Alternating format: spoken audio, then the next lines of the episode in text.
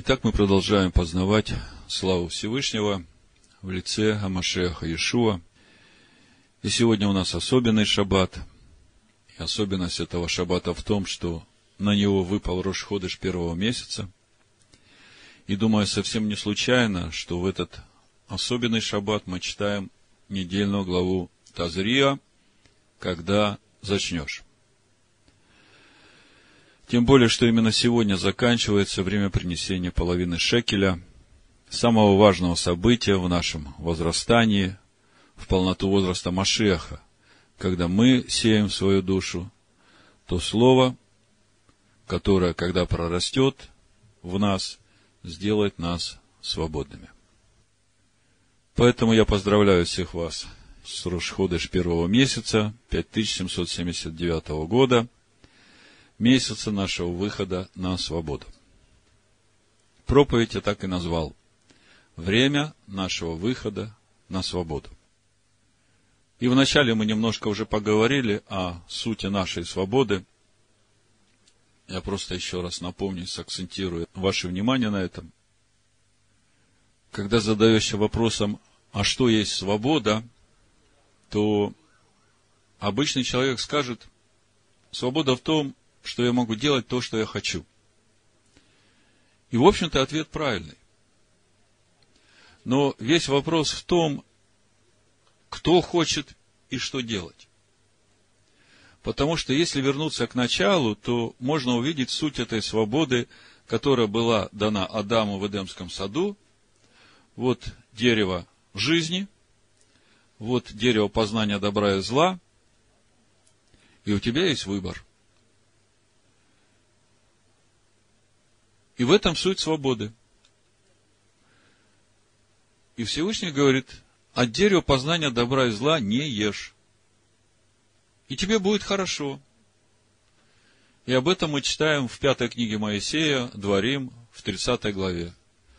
Вот я тебе предложил жизни добро, смерти зло. Избери жизнь, Всевышний говорит. То есть, когда мы говорим о понятии свобода, мы говорим о той свободе, которая дана человеку с самого начала, выбирать между жизнью и между смертью. Между тем, что Всевышний называет добром, и между тем, что Всевышний называет злом. И если глубже посмотреть на тот путь, на который призывает нас Всевышний, то мы можем видеть, для того, чтобы мы смогли сделать этот выбор,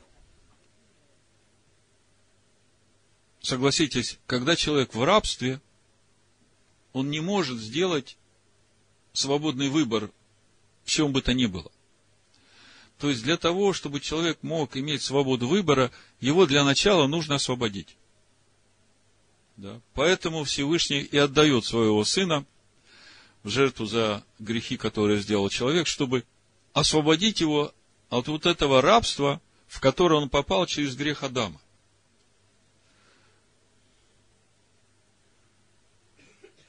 Так вот, для того, чтобы мы смогли сделать этот свободный выбор, Всевышний и отдает за нас в жертву Сына. И вот когда мы становимся свободными, вот здесь начинается самое настоящее. Мы опять предстаем в Эдемском саду, будучи рождены свыше, перед этим выбором. Вот дерево жизни, а вот дерево добра и зла. От дерева добра и зла не ешь, смертью умрешь. Кушай от дерева жизни. И когда мы начинаем вкушать от дерева жизни, а это Слово Всевышнего, вот именно здесь начинается этот процесс нашего роста в свободу. Потому что конечная свобода наша именно в том, чтобы вот то, что мы вкусили, то, что мы посеяли в себя, вот это слово жизни, чтобы оно проросло в нас, стало нашим естеством и сделало нас полностью свободными от вот этой вот э, проблемы выбирать между деревом жизни и деревом добра и зла, потому что у нас уже нет этой проблемы выбирать Потому что мы уже выбрали, и мы в этом состоялись. Это стало нашим естеством, это стало нашей истинной природой. И в этом суть нашей свободы, в которую нас ведет Всевышний в Машеях Иешуа. То есть мы видим, что наша свобода начинается именно с того, что нас освобождают от рабства, потом наша свобода в том, что мы, будучи уже свободными, нам дают право выбирать между добром и злом. И вот третий этап нашего духовного роста – это если мы выбираем добро, дерево жизни, то есть еще очень трудный процесс взращивания вот этого семени, которое мы выбрали. Так вот, время нашего выхода на свободу. В чем суть нашей свободы? Что стоит за этим выбором свободы? Через что нам нужно будет проходить, чтобы обрести свободу? Об этом наш сегодняшний разговор. И наша недельная глава Тазрия поможет нам разобраться с этим вопросом. Прочитаю первый стих, чтобы начать наш разбор. Ваикра, 12 глава, с первого стиха. «И сказала Данай Маше, говоря, Скажи сынам Израилевым, если женщина зачнет Тазрия и родит младенца мужеского пола, то она нечиста будет семь дней, как в одни страдания очищением, она будет нечиста. И, как обычно, главный вопрос, что Всевышний хочет нам сказать через недельную главу Тазрия, вот сегодня, сейчас, в этот особенный день? Чему Он хочет нас научить через недельную главу Тазрия, потому что мы же понимаем, что не случайно именно сегодня мы читаем эту главу. Не случайно именно сегодня заканчивается вот этот процесс принесения полшекеля, по сути, процесс сеяния того слова в нашу душу, которое должно прорасти и принести плод в праздник Суккот. Так вот, главный вопрос, чему же Всевышний хочет нас научить через недельную главу Тазрия, что он хочет нам сказать. В прошлый шаббат, разбирая недельную главу Шмини, мы задались вопросом, а какая связь сошествия славы Всевышнего с законами о чистых и нечистых животных, о том, что можно есть и что нельзя есть. И как бы на первый взгляд мы говорили, что никакой связи нет, и мы тогда сказали, что если мы увидим эту связь между сошествием славы Всевышнего стан Израиля, гибелью сынов Аарона, Надава и и законами о чистой и нечистой пище – то тогда мы и поймем суть этого послания, что Всевышний нам хочет через это сказать. И мы увидели, что, оказывается, наша душа, та земная составляющая нашей души, это суть образ вот того святого в скинии по образу, где, входя, справа стоит хлеба предложений, слева минора, семисвечник, полнота Духа Всевышнего и золотой жертвенник э, воскурения. А дальше уже за завесой ковчег э, с крышкой, с э, крувим, где над крышкой между крувим крыльев раскрывается Всевышний. И это святое святых, это вот суть нашей небесной составляющей человеческой души, которая имеет двойственную природу. А вот это святое – это земная составляющая нашей души. И мы увидели через недельную главу Шмени, что когда мы в нашу человеческую душу, будучи уже храмом Всевышнего, вносим что-то чуждое из того, что Всевышний не повелел, это очень опасно для нашей жизни. Мы видим, что Надава и Авигу вынесли из Кинии, причем, заметьте, тела их остались нетронутыми, на одежде запаха дыма не было – но души их сгорели. Почему сгорели? Потому что внесли в святое то, что не заповедал Всевышний. А поскольку с того момента, как Машех Иешуа вошел в истинное святилище и воссел одесную Всевышнего, вот эта завеса, которая отделяла святое, святых от святого, разодралась, и теперь раскрытие Всевышнего, которое происходит в святом святых, там, над крышкой ковчега, оно же теперь распространяется на всю нашу человеческую душу.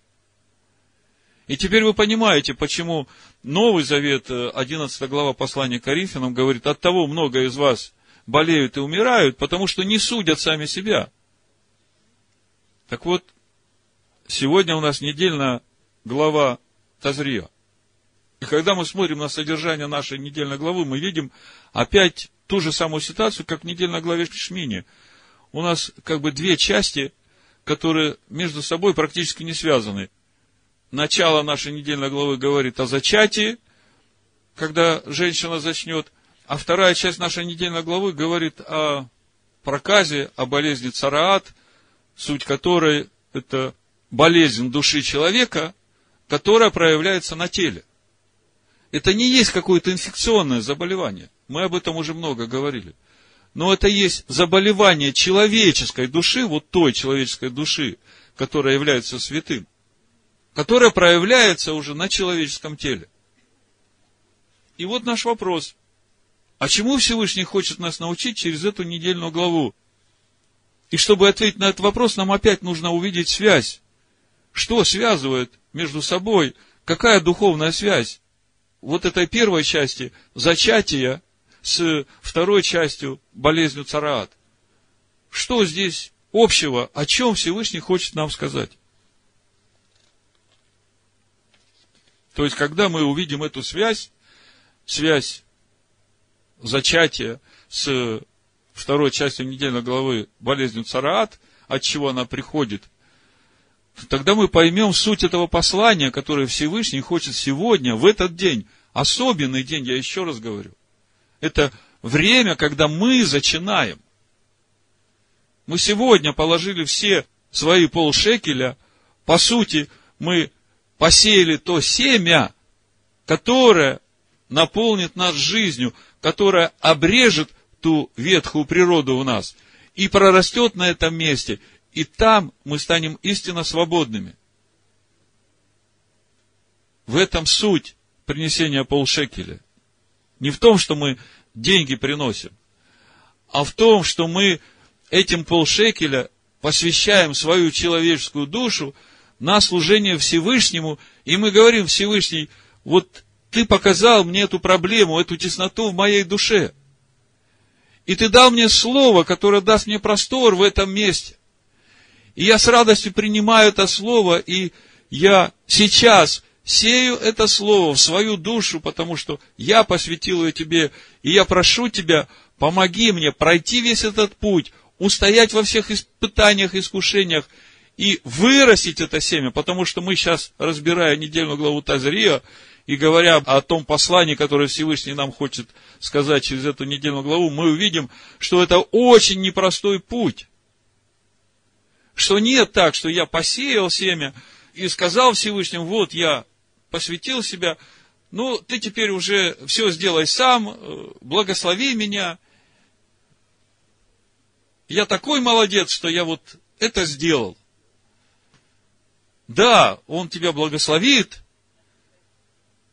но прежде, и вот то, что прежде, мы об этом сегодня подробно поговорим, чтобы вы понимали, насколько все это серьезно. Значит, чтобы понять суть того послания, которое Всевышний нам сегодня хочет дать через недельную главу Тазрия, давайте начнем с того, что посмотрим на значение самого слова Тазрия корнем слова тазрия является глагол «зара». Это по стронгу 22.32. Сеять, быть посеянным или засеянным, быть оплодотворяемой, способной к зачатию, приносить или производить, взращивать в смысле семя, зачинать. То есть, если все это мы сложим вместе и попробуем духовно осмыслить значение этого слова, то мы видим, что речь идет о почве, которая должна принять семя. И у нас есть еще одно слово, оно однокорневое со словом «зара» сеять. Это слово «зера». Корневые буквы те же самые, только огласовочка немножко другая. Так слово «зера» суть – это семя. Вот как раз то семя, которое надо сеять в эту почву. По стронгу «зера» – это семя, семена, потомство, сеяние, посев. И когда мы смотрим на это слово «зера», то именно там, где Всевышний заключает завет о Машехе с Авраамом, мы встречаем это слово «зера». И это именно то «зера», то семя, о котором в послании Галатам говорит апостол Павел. Давайте сейчас эти места вместе прочитаем, чтобы увидеть, насколько важно то, что мы сеем. В Бытие 17 главе с 3 стиха написано. И пал Авраам на лицо свое, Всевышний продолжал говорить с ним и сказал, я, вот завет мой с тобой. Ты будешь отцом множества народов, и не будешь ты больше называться Авраамом, но будет тебе имя Авраам, ибо я сделаю тебя отцом множества народов. И весьма, весьма расположу тебя, и произведу от тебя народы, и цари произойдут от тебя, и поставлю завет мой между мною и тобою, и мы читаем, и между потомками твоими, а в Торе стоит Зера, то есть, и между Зера твоим после тебя в роды их, Завет вечный в том, что я буду всесильным твоим, и потомков твоих опять стоит, и зера твоего после тебя. И вот когда мы начинаем смотреть послание Галатам, апостол Павел нам разъясняет суть того, что сказал Всевышний Аврааму, суть завета о Машехе. В Галатам 3.16 апостол Павел говорит именно об этом месте. Но Аврааму даны были обетования и семени его. Не сказано потомкам. Видите, у нас мы читаем потомкам, а на самом деле в Торе сказано и семени Авраама. Не сказано и потомкам как бы о многих, но как об одном. И семени твоему, Авраам, которое есть Машиах, которая есть Машиах. И я говорю то, что завета о Машехе, то есть вот то, что Всевышний заключил с Авраамом, и говорит, Авраам, вот от тебя произойдет множество народов, и цари произойдут от тебя, и ты будешь отцом множества народов. Вопрос, каких народов? только тех, в которых будет вот эта зера, вот это семя Машеха, которое в тебе. Ни о каких плотских потомках в завете о Машехе Всевышний не говорит. Всевышний говорит только о духовном потомстве, о тех людях, которые примут это семя и вырастят его в себе. И Всевышний избирает Авраама. Мы когда-то говорили уже о том, почему Всевышний избрал Авраама именно для того, чтобы через него производить этот народ, который будет состоять из множества народов, у которых Авраам будет отец. А почему Всевышний не стал производить этот народ, в котором будет семя Машеха, от Милхиседека, который суть сын Ноаха, Шем, имя? И мы говорили, потому что Шем от начала был праведником. А вот Авраам, он выходит из самых низов, из самой глубины, из того рва, из которого извлекает Всевышний Авраама и ставит его на скалу, на вот этого Машеха, и утверждает его в Машехе. И когда мы видим, что Авраам этот путь прошел, мы понимаем, что и мы можем идти путем этим, независимо от того, из какого мы народа. А семя Машеха, как мы знаем, от начала было вдунуто в каждого человека. Это дыхание жизни, которое сделало Адама живым. Но когда Адам согрешил, апостол Павел говорит, все мы стали мертвы по преступлениям нашим. Но через принятие жертвы Машеха Иешуа мы снова оживаем, духом оживаем, возрождается небесная составляющая, скиния начинает в нас работать, и наша земная составляющая становится этим святым, которое мы должны наполнять хлебом каждую неделю, где мы должны каждый день возжигать светильник, принося туда елей, и воскурять этот фимиам молитвы, которыми мы должны двигать Всевышнего, чтобы Он двигал нами, чтобы мы возрастали в полноту Машеха. Итак, начало нашей недельной главы и ее название Тазрия говорят нам о процессе принятия и зачатия семени, которое есть Машех. И мы видим, что это семя, когда оно будет рождено, его нужно будет обрезать на восьмой день.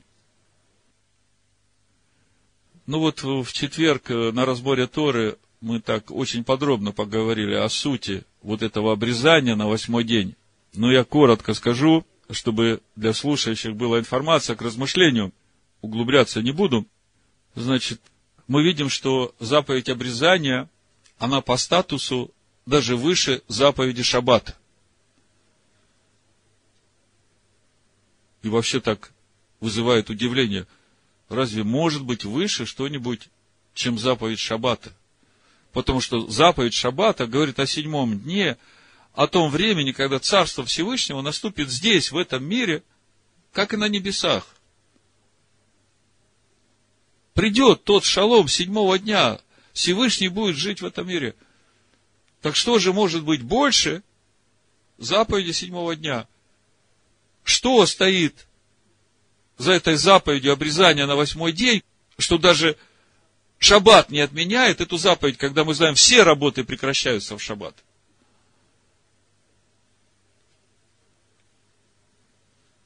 Так вот, если коротко, духовная суть этой заповеди говорит нам о том совершенстве, которое обретет человек, достигший будущего мира. И суть этого совершенства – это получение нашей душой, ставшей единой со Словом Всевышнего, прославленного, нетленного тела.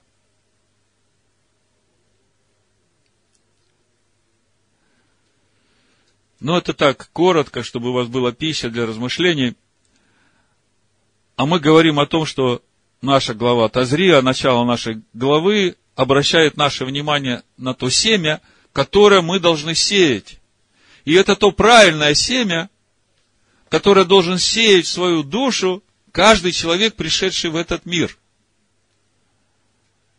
Потому что Всевышний хочет, чтобы все люди спаслись и достигли познания истины. А вот вторая часть нашей недельной главы Тазрия говорит о болезни цараат, о болезни той души, той, в которую должны были сеять правильное семя. Семя Машеха.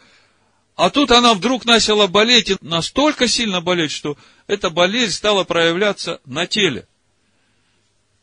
И вы знаете суть этой болезни. Клетки, тело просто становятся мертвыми. Что же такое он посеял свою душу, что она так заболела,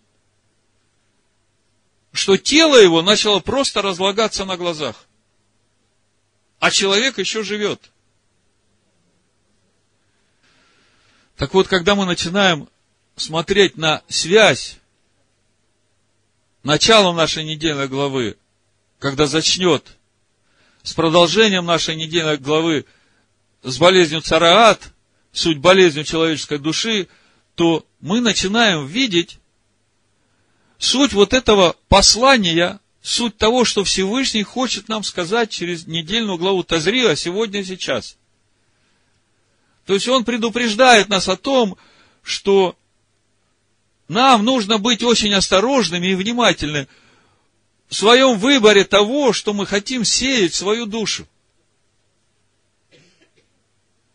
Если мы посмотрим на Писание, на те случаи царат, которые мы можем увидеть в Танахе и в Торе, вы помните Мирьям, которая покрылась проказой. Почему она покрылась проказой, как вы думаете? Что она такого сделала, что вдруг покрылась проказой? Она превознеслась над тем, которого Всевышний поставил руководить своей общиной. Вот что она посеяла в свою душу, что обернулось для нее вот такими страшными последствиями. Вот это превозношение, вот это непочитание тех, кого Всевышний поставил руководить. Мы тоже пророки. Мы тоже духа имеем. Что ты тут возомнил командовать над нами?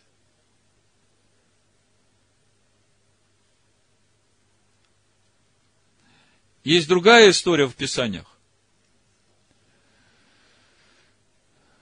Помните исцеление Неимана? Тоже болел проказой. И там есть такой эпизод, когда Неиман уже исцелился, а он принес с собой много даров, подарков. И он говорит Елисею, вот я хочу тебе это отдать. Елисей говорит, мне от тебя ничего не нужно. А слуга Елисея, человека Божия, как написано, соблазнился. И так огородами, значит, чтобы Елисей не видел, решил спрятаться от Елисея, да? Который знает, что у сирийского царя там в спальне говорится, не бывая там. Решил побежать у Неймана, выпросить что-то для себя, причем обманув Неймана, сказав, что вот там к моему господину пришли ученики, для них дай что-нибудь. И когда он приходит, Елисей спрашивает Гизия, ты где был? Да нет, я никуда не ходил, я здесь был.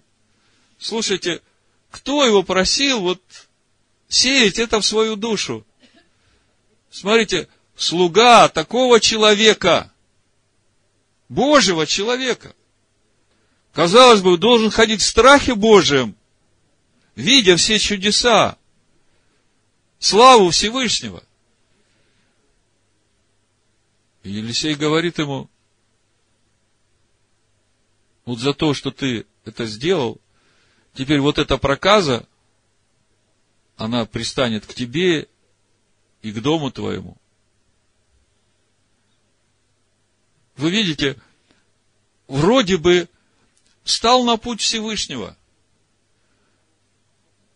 видит славу Всевышнего а допустил сердце свое посеять что-то чуждое. Злое семя. То есть мы начинаем видеть вот то предупреждение, которое посылает сегодня нам Всевышний через недельную главу Тазрия. Дети мои, сегодня очень серьезный, ответственный момент в вашей жизни – когда вы сеете в свою душу Слово. И у вас еще очень серьезный путь и много испытаний и проверок, чтобы это Слово в вас проросло, и вы смотрите на этом пути, не соблазнитесь, не допустите в свою душу злое семя. Давайте теперь с этим перейдем в Новый Завет и продолжим наш разговор, как бы мы увидели суть того, что Всевышний хочет нам сказать через недельную главу Тазрия. И сейчас дальше мы раскроем суть этого послания. Начнем мы с Матвея 13 главы 24 стиха. Притча Иешуа о добром семени.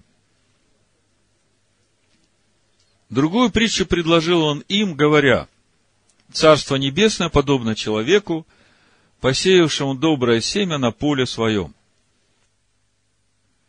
Когда же люди спали, пришел враг его и посеял между пшеницей плевелы и ушел. Когда взошла зелень и показался плод, тогда явились и плевелы. Придя же рабы домовладыки, сказали ему, господин, недоброе ли семя сеял ты на поле своем? Откуда же на нем плевелы? Он же сказал им, враг, человек, сделал это.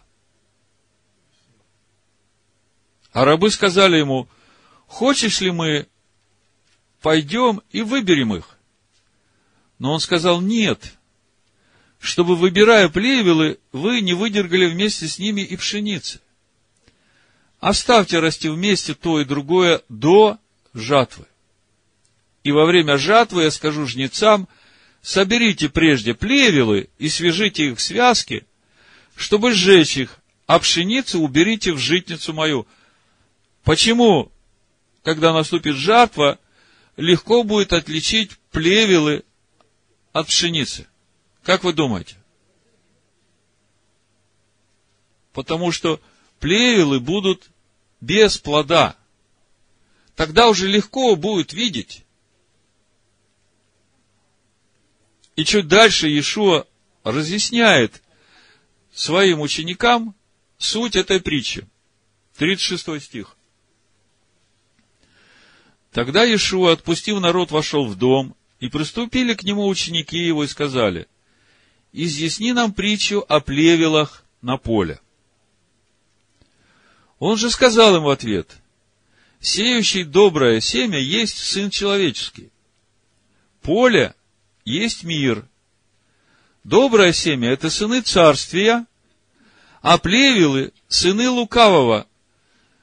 Я смотрел по Стронгу, значит, синоним с греческого на иврит – сыны Ра, сыны зла. Враг, посеявший их, есть дьявол, жатва есть кончина века, а жнецы – суть ангелы. Посему, как собирают плевелы и огнем сжигают, так будет при кончине века сего. Пошлет Сын Человеческий ангелов своих, и соберут из царства его все соблазны и делающих беззаконие, и ввергнут их в печь огненную. Там будет плач и скрежет зубов. Господи, разве не Твоим именем мы бесов изгоняли? А он скажет, отойдите от меня, делающие беззаконие, я не знаю вас. Тогда праведники воссияют, как солнце в царстве Отца их. Кто имеет уши слышать, да слышит. Итак, в этой притче мы видим два семени, которые сеются. И мы видим, что суть этих семян, одно это сыны царствия, а другое это сыны зла, сыны лукавого. Но если мы посмотрим другие притчи, мы увидим, что этот процесс сеяния гораздо глубже. Мы увидим, что все определяет то семя, которое принимает свою душу человек. Вот в Евангелии от Луки, в 8 главе, мы читаем о семени, которое сеет Сын Человеческий, и суть этого семени – Слово Всевышнего, Машех. И мы видим, что даже принимая это семя, то есть семя Машеха, не так просто его вырастить. Давайте посмотрим. Лука 8 глава. Это вот как раз здесь начинается вот этот самый нужный для нас момент, чтобы увидеть, через что нам нужно будет проходить с того момента, как мы сеем семя. Лука 8 глава 4 стиха. Когда же собралось множество народа, и из всех городов жители сходились к нему, он начал говорить притчу. Вышел сеятель сеять семя, и когда он сеял, иное упало при дороге, и было потоптано, и птицы небесные поклевали его. Иное упало на камень и, взойдя, засохло, потому что не имело влаги. Иное упало между тернием, и выросла терния и заглушила его. А иное упало на добрую землю, и, взойдя, принесло плод старичный, сказав сие, возгласил, кто имеет уши слышать, да слышит. Ученики его спросили у него, что бы значила притча сия? Он сказал, вам дано знать тайны Царства Божия, а прочим в притчах, так что они, видя, не видят, и слыша, не разумеют. Вот что значит притча сия. Семя есть Слово Божие. А упавшие при пути – это суть слушающие, к которым потом приходит дьявол и уносит слово из сердца их, чтобы они не уверовали и не спаслись. Смотрите, очень тонкий момент. Мы сейчас чуть ниже еще об этом поговорим, но я хочу обратить ваше внимание на то, что весь Новый Завет, в общем-то, нам говорит о том семени, которое суть Слова Всевышнего, которое надо сеять. А вот об этом семени, которое суть зло, мы вообще нигде в Новом Завете не читаем о том, что его кто-то сеет, но мы видим, что это семя постоянно растет, и оно постоянно сеется в этом мире этими людьми, которые суть на службе у этого врага человека.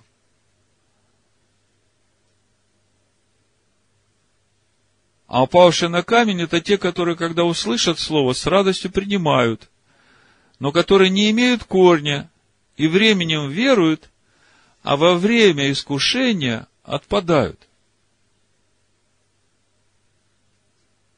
Во время искушения отпадают. Слушайте, разве нельзя без искушения? Вот так здорово, я так рад, я вот сегодня сею слово – я такой счастливый, я пришел к Всевышнему, сказал Всевышний, я посвящаю свою душу на служение тебе, я вижу вот это зло в себе, которое убивает жизнь во мне, которое угошает твое присутствие во мне. Я хочу от этого избавиться. Я такой молодец, вот я же сделал этот шаг.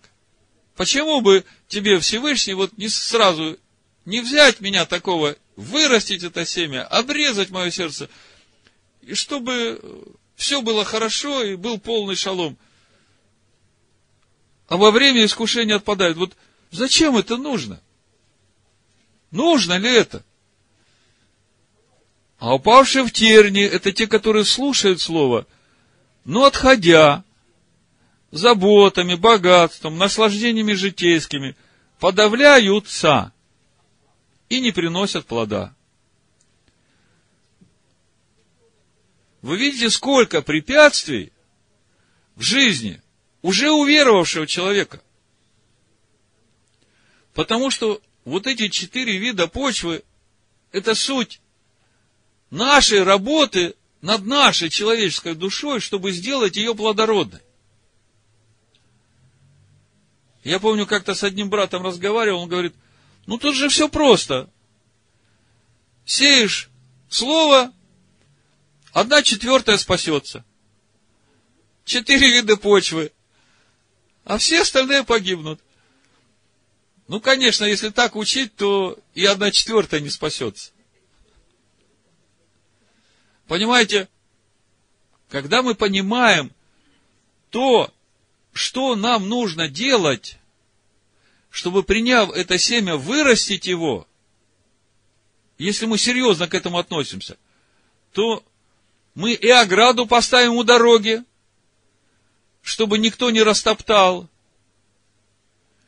И мы камни уберем, эту каменистую почву, и еще грунта привезем сверху, чтобы было корням куда расти, и все вскопаем. И когда терни начнут расти, мы быстренько все начнем пропалывать. Понимаете, это же все наша работа. Вот это очень важно увидеть каждому верующему человеку. Слово сеется. Но чтобы оно проросло в нашей душе и сделало нас свободными, Нам надо серьезно потрудиться над своей человеческой душой, чтобы сделать нашу душу этой плодородной землей, чтобы она, зачав, могла родить и принести этот плод, который будет обрезан на восьмой день. А упавшие на добрую землю, это те, которые, услышав слово, хранят его в добром и чистом сердце и приносят плод в терпении. Вот наша задача. Больше всего хранимого храни сердце свое, потому что из него источники жизни. Сказав это, он возгласил, кто имеет уши слышать, да слышит. Вот я уже говорил о том, как сеется доброе семя, мы читаем в Новом Завете, а вот о том, как и когда посеялось злое семя, мы ничего не читаем в Новом Завете, читаем только о том, как дьявол враждует против тех, которые приняли доброе семя. И почему же мы не читаем о сеянии злого семя, хотя мы видим, что это семя сеется сплошь и рядом? Все дело в том, что это семя злое было посеяно в самом начале. А теперь, как сорняк, растет и умножается. И его может искоренить только доброе семя. Вот те, кто немножко с землей имеют опыт работы, они знают, что там, где посеешь рожь, там уже сорняк никакой прорасти не может. А рожь это как раз то слово, которое суть пища для души. Так вот, суть этого злого семени, которое было посеяно от начала, мы можем увидеть в третьей главе книги Барышит. Змей был хитрее всех зверей полевых, которых создал Адонай Всесильный. И сказал змей жене, смотрите, наша глава начинается, когда женщина зачнет. И по сути, это духовный образ всего человечества. Потому что Всевышний готовит невесту для своего сына из сынов человеческих. Суть жена. Так вот, жена должна зачать от правильного семени. И это про нас. Подходит змея к жене. Смотрите, как он сеет свое злое семя. Подлинно ли сказал Всевышний? Вот оно, это семя зла усомнить человека в истинности Слова Всевышнего. Но мы сейчас живем в другое время. Мы такое поколение. У нас все по-другому. Мы все видим по-другому. Подлинно ли сказал Всевышний? не ешьте ни от какого дерева в раю. Он заведомо уже делает подставу. Нечего с ним разговаривать. И сказала жена змею, плоды с дерев мы можем есть, только плодов дерева, которое среди рая, сказал Всевышний, не ешьте их и не прикасайтесь к ним, чтобы вам не умереть. Слушайте, мы читали о том, что среди рая дерево жизни. А здесь мы читаем, что, оказывается, среди рая это не где-то там в уголочке, незаметно, а там же растет дерево добра и зла.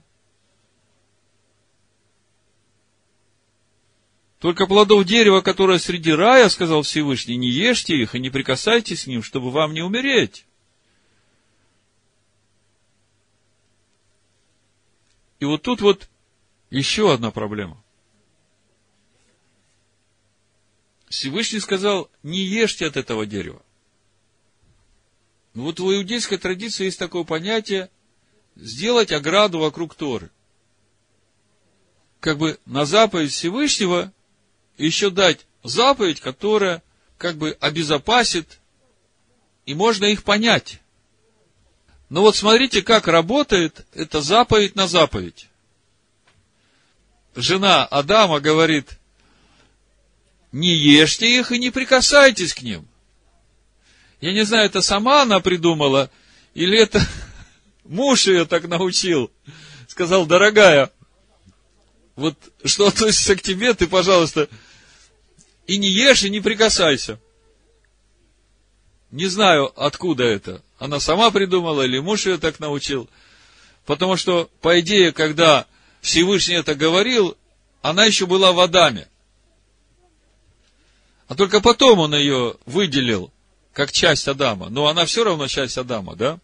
То есть в Адаме слышала. То есть мы видим еще одна опасность в нашем хождении в Слове не добавлять заповедь на заповедь. У Исаия 28 главе мы об этом читаем, чем это заканчивается. И сказал же змей жене, нет, не умрете.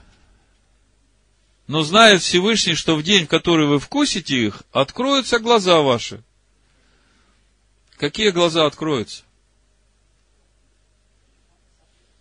Те, которые увидят, что они остались без славы Всевышнего. Глаза плоти открылись. И вы будете как боги с маленькой буквы, знающие добро и зло. То есть последователь этого сатана. Вот так вот змей сеет это семя враг человек. Сынов лукавого, как мы читаем в притче Ишуа. Помните, мы говорили, когда читали притчу Ишуа, он говорит, сын человеческий сеет доброе семя, это сыны царствия. А враг человек пришел ночью и посеял семя зла, и это сыны лукавого. И если читать просто прямолинейно эту притчу, то можно подумать, что в этом мире есть люди, которых посеял сын человеческий, а есть люди, которых посеял лукавый, да? И ты тогда ходишь и думаешь, так, этого евангелизировать или нет? Если он сын лукавого, чего ж мне вообще тратить силы свои? Вы же понимаете, что это все не так. Каждый человек сотворен по образу Всевышнего. И каждому дана эта возможность стать на путь в подобие Всевышнего. И все определяет вот это слово, которое принимает душа человека. Потому что вот то злое семя уже есть в каждом человеке, который приходит в этот мир, будучи рожденным от матери, по плоти. Ну вот теперь вы понимаете, почему в детей нужно с самого рождения сеять доброе семя. Иначе у них не будет выбора. Ну вот, как бы первую часть мы очень подробно разобрали, и мы уже поняли, насколько важно для нашей человеческой души сеять доброе семя и зачинать от доброго семени Потому что если мы начнем сеять в нашу душу злое семя, то это кончится болезнью цараат в духовном смысле. Мы начнем умирать. Понимаете, это злое семя, оно поглощает вот эту жизненную силу в нас. И мы становимся уже слабыми в истине. И тогда эти демонические злые силы начинают контролировать нас. Не дай Бог. И это суть духовной смерти. Потихонечку будет утекать истинная жизнь. Ну, а теперь давайте посмотрим, что же нас ждет после того, как мы уже посеяли доброе семя. Через что нам нужно будет проходить, чтобы вырастить это семя. Как я уже говорил, когда мы сделали этот выбор, мы как бы ожидаем, что Всевышний будет там на небесах радоваться, похвалит меня, благословит меня.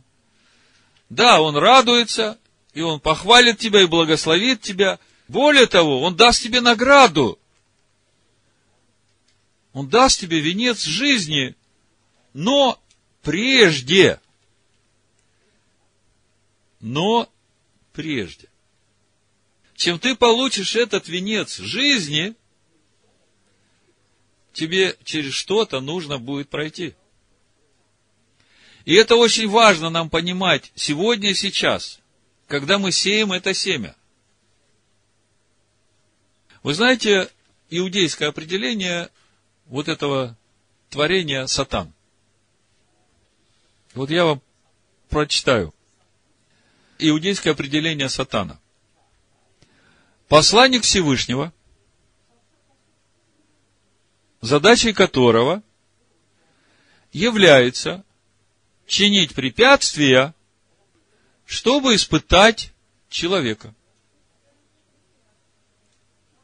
А вот здесь как раз и реализуется вот это право свободы выбора человека. Вы понимаете, да? Мы сегодня говорим о времени нашей свободы, чтобы вы удостоверились том, что я сейчас сказал, давайте откроем Евангелие от Луки, четвертую главу. Ну, сразу прочитаем с 13 стиха, а потом вернемся немножко раньше. Посмотрим, как это все развивается. Смотрите. И окончив все искушение, дьявол отошел от него до времени. Вот эта фраза «окончив все искушение».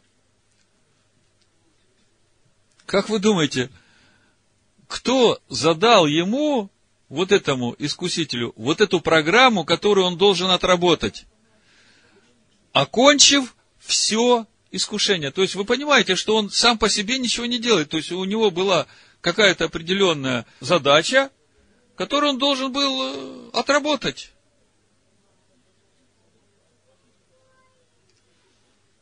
Окончив все искушение, дьявол отошел от него до времени. То есть, вот на этом этапе все искушения Ишуа прошел и устоял. А в 14 стихе мы читаем, «И возвратился Иешуа в силе Духа в Галилею, и разнеслась молва о нем по всей окрестной стране». Послушайте, возвратился в силе Духа. Вы уже начинаете понимать, что для того, чтобы каждому из нас стать сильным в Духе, нам тоже нужно будет пройти через пустыню, через эти искушения. И только тогда, когда мы устоим в них, мы выйдем из этой пустыни в силе Духа. А как вы думаете, есть разница между понятием укрепляться в Духе и выйти в силе Духа? Есть разница? А в чем разница? Давайте я вам покажу. Смотрите. Все начинается с э, второй главы сорокового стиха. Евангелие от Луки. Мы говорим сейчас о иудейском определении сатана. Посланник Всевышнего, задачей которого является чинить препятствия, чтобы испытать человека. Лука 2 глава 40 стих мы читаем. Младенец же возрастал и укреплялся духом, исполняясь премудрости. И благодать Всевышнего была на нем. То есть мы видим, для того, чтобы укрепляться духом, нужно возрастать в премудрости. И это надо делать с младенчества. А что значит исполняться премудрости? Это значит наполняться страхом Всевышнего. Значит, мы укрепляемся духом, когда возрастаем в страхе Господнем. Но наступает момент,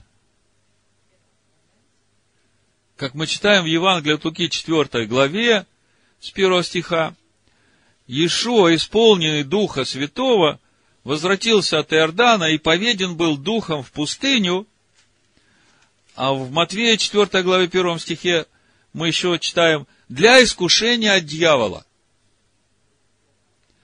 То есть есть время, когда мы укрепляемся духом, возрастая в страхе Господнем, а потом наступает время, когда нас, укрепленных, ведут для проверки в пустыню, и суть этой проверки – искушение от дьявола.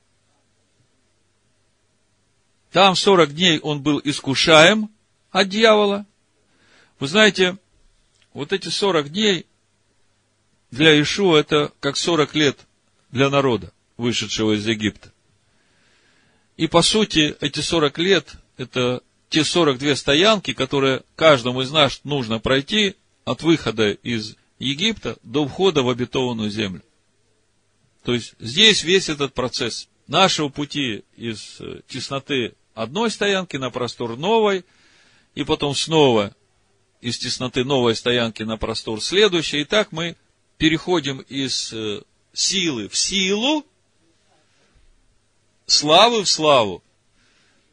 И мы вот сейчас остановились на том моменте, вопрос был, а укрепляться духом и ходить в силе духа, это одно и то же. Мы видим, что это не одно и то же. Для того, чтобы перейти на новый уровень силы, укрепившись духом, нужно пройти через искушение. И вот сегодня каждый из нас, видя слабое место, в своей душе. Он хочет там укрепиться духом. Мы выбрали это слово Всевышнего, которое обрежет эту ветхую природу. И теперь нам надо заботиться о том, чтобы это слово там начало в нас расти, почву приготовить, сорняками разбираться, ограду поставить. Все делать для того, чтобы это семя росло. И вот потом наступит такой момент, когда нас поведут пустыню, чтобы искусить нас и проверить, насколько мы проросли в этом слове. И ничего не ел в эти дни, а по прошествии их напоследок залкал. Как мы читаем, окончив все искушение, дьявол отошел от него до времени. То есть мы смотрим на программу вот этого всего искушения. Значит, камень должен стать хлебом, то есть, соблазнишься ли ты на сытую жизнь, как Гиезия? Проверка такая будет. Потом, поклонись мне, и все царство мира дам тебе. То есть, э, готов ли ты душу свою продать этому искусителю ради того, что обретешь власть в этом мире? Или бросься вниз э, с храма, да, и э, ангелы понесут тебя. То есть, по сути, вот эта тенденция некоторых верующих манипулировать Всевышним. Говорить ему, что ему делать, а что не делать. Ну вот. Окончив все искушение, дьявол отошел от него до времени и возвратился Ишуа в силе духа в Галилею. Вот теперь, после всех этих объяснений, я вам прочитаю из послания Якова, первой главы, несколько стихов, и теперь эти стихи у вас раскроются в более глубоком содержании и понимании. Вы увидите, что наш путь из силы в силу, из славы в славу, он невозможен без того, чтобы нам не проходить через искушение. И это нам сегодня важно понимать, потому что мы сегодня каждый выбираем то слово, которое мы посеем. И мы будем заботиться о том, чтобы оно проросло, мы будем бодрствовать. И это слово поможет нам отсечь ту ветхую природу, которая пытается контролировать нашу душу. Но вы должны понимать, что в какой-то момент наступит такое время, когда вас проверят на верность этому слову. И это может произойти совсем неожиданно, когда вы совершенно не будете бодрствовать. Потому что подошел сороковой день, когда взалкал, когда как бы уже из последних сил. Как-то я уже говорил, как уберечь себя от этого, не доводите себя до такого состояния, чтобы из последних сил. Потому что обычно мы как в суету погружаемся, и у нас как бы все меньше и меньше времени на то, чтобы побыть в молитве и погрузиться в Слово, поразмышлять.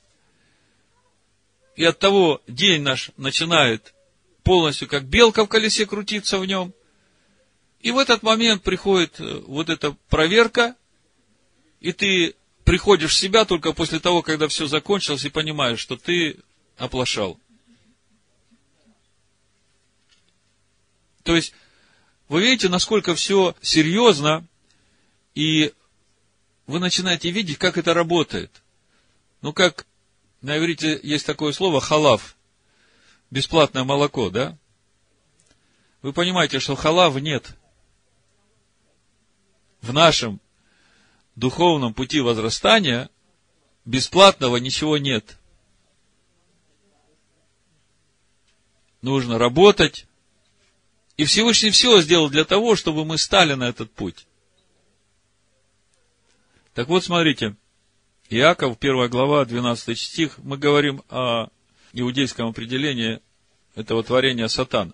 То есть, это я вам все рассказываю для того, чтобы вы перестали бояться этого князя, господствующего в этом воздухе, который приходит нас искушать, вы должны понимать, что у него есть определенная программа, он не может ничего от себя сделать. Посмотрите книгу Иова. Только то, что Всевышний допустит. А Всевышний это допускает именно для того, чтобы перевести нас на новый уровень силы и славы. Чтобы дать нам этот венец жизни, как я говорил. Вот сейчас мы сделали этот выбор, и мы ожидаем, что Всевышний возрадуется там на небесах, ангелы спустятся, будут э, песни петь, э, небеса раскроются. Все так будет, только трошечки погодя.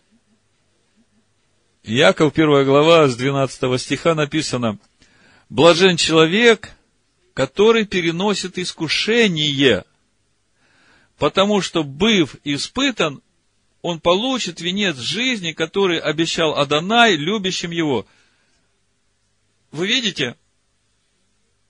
Венец жизни – это награда. Я говорю, будет награда. Но она будет после того, как ты пройдешь искушение и устоишь в верности. И суть этой награды – вот эта слава Всевышнего, это сила Всевышнего, сила Духа, в которой ты будешь ходить. Это твоя победа там, где ты победил этот мир. Ты уже властелин этого мира. А Всевышний нас для этого и растит, чтобы мы господствовали в этом мире, над всем творением. То есть, можно было бы сказать, Всевышний, ну почему бы тебе уже и не дать мне этот венец жизни? Вот почему нужны эти искушения для испытания? Можно как-нибудь без этих выпускных экзаменов сразу диплом мне об окончании вручить?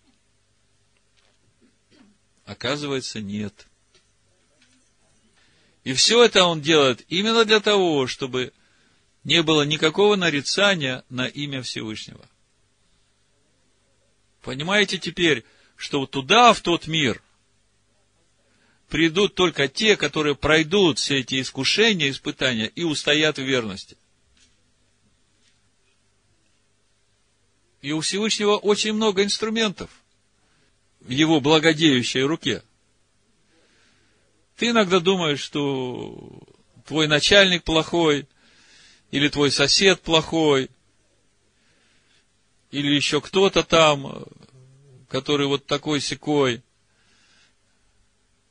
А на самом деле это вот эти инструменты, эти палки в руке Всевышнего, которыми он тебя направляет и вразумляет.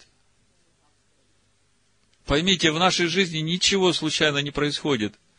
Если что-то происходит, нам надо быть очень внимательными к действованиям Всевышнего. Ничего же не происходит случайно. И мы начинаем видеть, что весь наш путь, все наши ступени духовного роста, это все через укрепление духом, исполнение премудростью, искушением в пустыне, чтобы нам переходить из силы в силу и славы в славу. И так до полноты возраста Машеха в нас. Смотрите. В искушении никто не говори, Всевышний меня искушает. Потому что Всевышний не искушается злом и сам никого не искушает.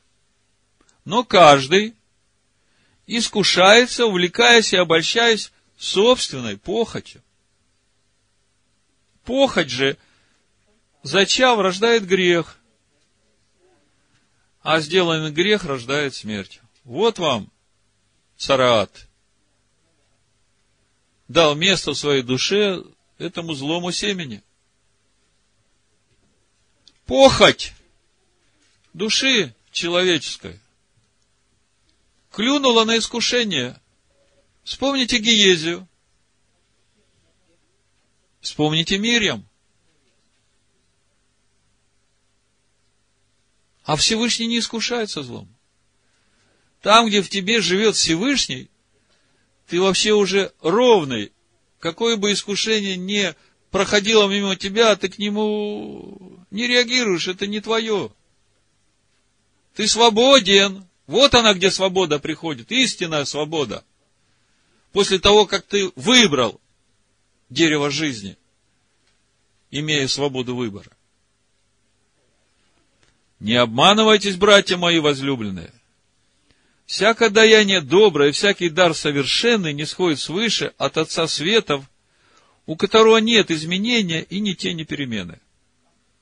Восхотев, родил Он нас словом истины, чтобы нам быть некоторым начатком Его создания. Когда ты пройдешь весь этот путь, получишь венец жизни. Это его награда тем, которые были верными в своем странствовании через этот мир, верными Его Слову.